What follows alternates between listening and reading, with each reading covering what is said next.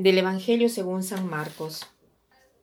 En aquel tiempo los apóstoles volvieron a reunirse con Jesús y le contaron todo lo que habían hecho y enseñado. Él les dijo, Venid vosotros a solas a un lugar desierto a descansar un poco, porque eran tantos los que iban y venían que no encontraban tiempo ni para comer. Hoy San Marcos nos presenta a Jesús rodeado de los apóstoles, y los apóstoles regresan después que Jesús los había mandado evangelizar, y ellos le cuentan lo que habían hecho y enseñado.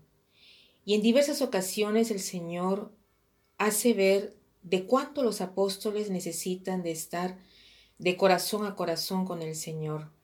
En efecto, dice, vengan ustedes a solas a un lugar desierto a descansar un poco.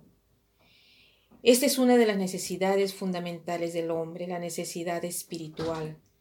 Nosotros muchas veces estamos atentos a las necesidades físicas, al beber, al vestir, al comer, a dormir, al límite a la necesidad de los amigos, a la necesidad de repente intelectual del conocimiento de la verdad, pero pensamos poco a la necesidad espiritual, que es necesidad de desierto, de soledad, de oración, de reposo en el Señor. Y esto es lo que nos propone hoy Marcos en este Evangelio. Jesús quiere estar corazón a corazón con nosotros. Vengan a solas a un lugar desierto a descansar un poco. El estar con Jesús es reposar, el verdadero reposo. Reposo, ¿qué cosa significa? No es el ocio entendido como no hacer nada, sino que es el, verdadero reposo es lo que nos da energía, lo que nos recarga nuevamente y la oración es esta recarga, nos carga de nuevo. Pero pienso que este Evangelio nos quiere dar también otra enseñanza, o sea, el de cultivar las relaciones.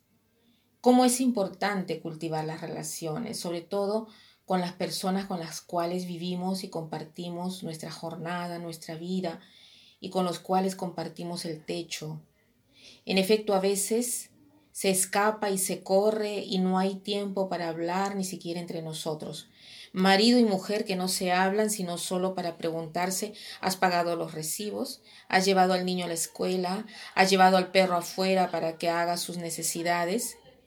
Estas son las grandes conversaciones entre marido y mujer después que se han casado. Y con los hijos la misma cosa. Entonces, este Evangelio nos quiere decir dos cosas. En primer lugar, la importancia de estar de corazón a corazón con el Señor, de estar con Jesús, de encontrar cada día el tiempo para reposar, un poco con el Señor y recargar nuestras fuerzas y nuestras energías interiores. Y después nos enseña también, y esto debe ser el propósito de hoy, la importancia de hablar entre nosotros, hablar con las personas con las cuales vivimos. Hagámonos el propósito de dedicar el tiempo al diálogo y sobre todo si somos marido y mujer, si somos una familia, incluso entre inquilinos es importante, pero sobre todo cuando hay esa relación entre marido y mujer, o entre padres e hijos, o entre amigos que se comparten el mismo techo. O sea, ¿por qué es importante el diálogo? Porque de otra manera se convierten en extraños. Y también para compartir nuestras experiencias.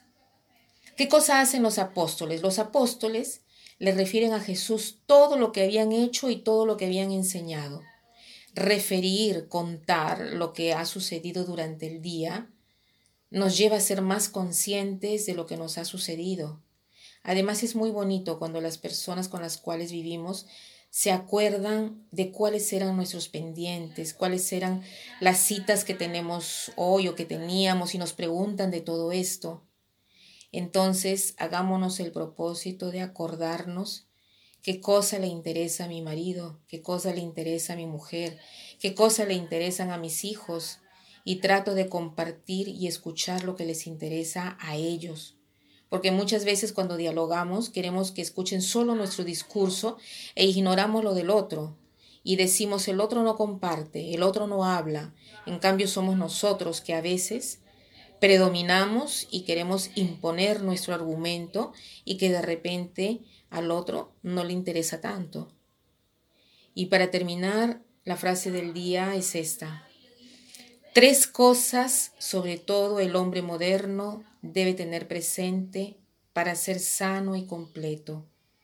El arte del reposo, el arte de la contemplación y el arte de la risa y de la sonrisa. Tres cosas, sobre todo el hombre moderno, debe tener presente para ser sano y completo. El arte del reposo, el arte de la contemplación y el arte de la risa y de la sonrisa. Que pasen un buen día.